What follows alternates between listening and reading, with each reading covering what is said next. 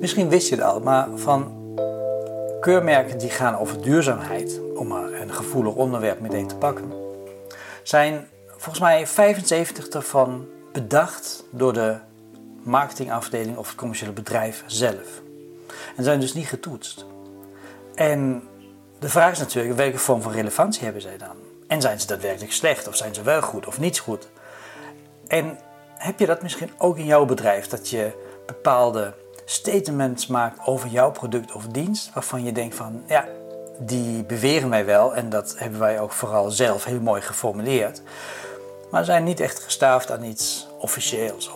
En toch ga je het promoten.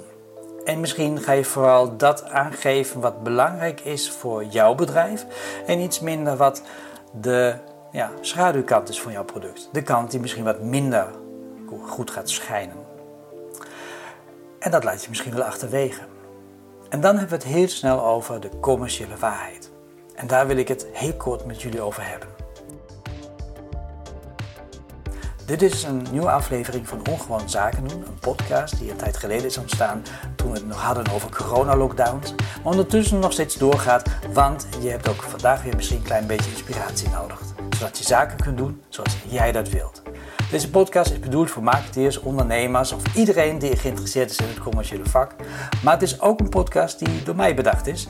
En ik ga zoals altijd de zin en onzin van mijn gedachtenwereld bij elkaar brengen. Zodat jij nog steeds scherp moet blijven en je eigen mening moet blijven vormen. En als het gaat over de commerciële waarheid, dan denk ik vandaag vooral aan al die woorden die ik de afgelopen 20 jaar heb bedacht om producten aantrekkelijker te maken. En dan heb ik het natuurlijk over USP's of Unique Buying Points. Want hoe fijn is het als je kan zeggen over je product: dit is het beste product of het meest duurzame ten opzichte van alle andere producten die er zijn.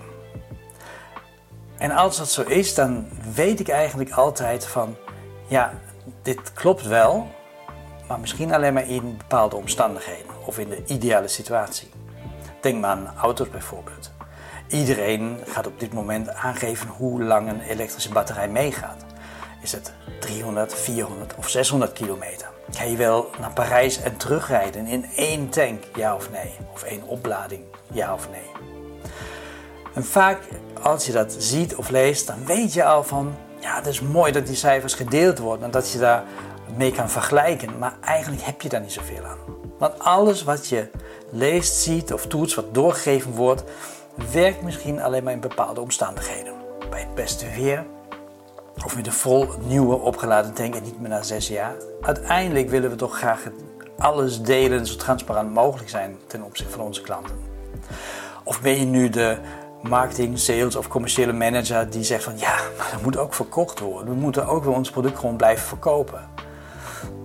Ja, dat is ook zo. Maar is het daarvoor altijd nodig om selectief te zijn in wat je deelt en wat je niet deelt? Of hoe je het deelt?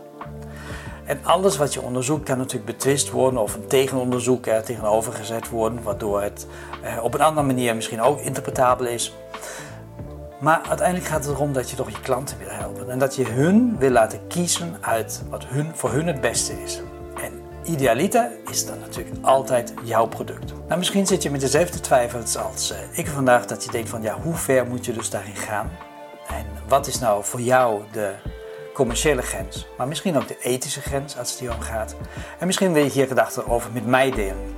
Als je dat uh, hebt, die gedachten, of je wil dingen delen hierover, ga het vooral doen via ja, PM natuurlijk, of uh, misschien kan het wel uh, op, op het platform waar jij dit bericht ziet, dat je het gewoon in de comments achterlaat. En ik hoop dat je door deze vraagstelling weer een klein beetje scherper bent geworden, een klein beetje alerter bent geworden, maar ook klein beetje inspiratie heb gevonden van waar jij de focus op legt vandaag. Als het gaat om de promotie van jouw producten. En denk je van, nou, wat jij zegt Sven, dat is wel aardig, maar ik zie toch heel anders.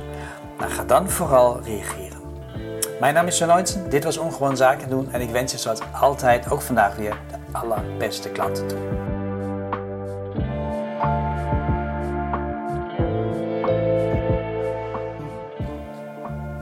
Ben je daar nog steeds en je blijft een klein beetje houden? Nou, neem dan de moeite om ook even de like-button te klikken of te abonneren, zodat ik zeker weet inderdaad van dat dit een interessant verhaal is voor jou.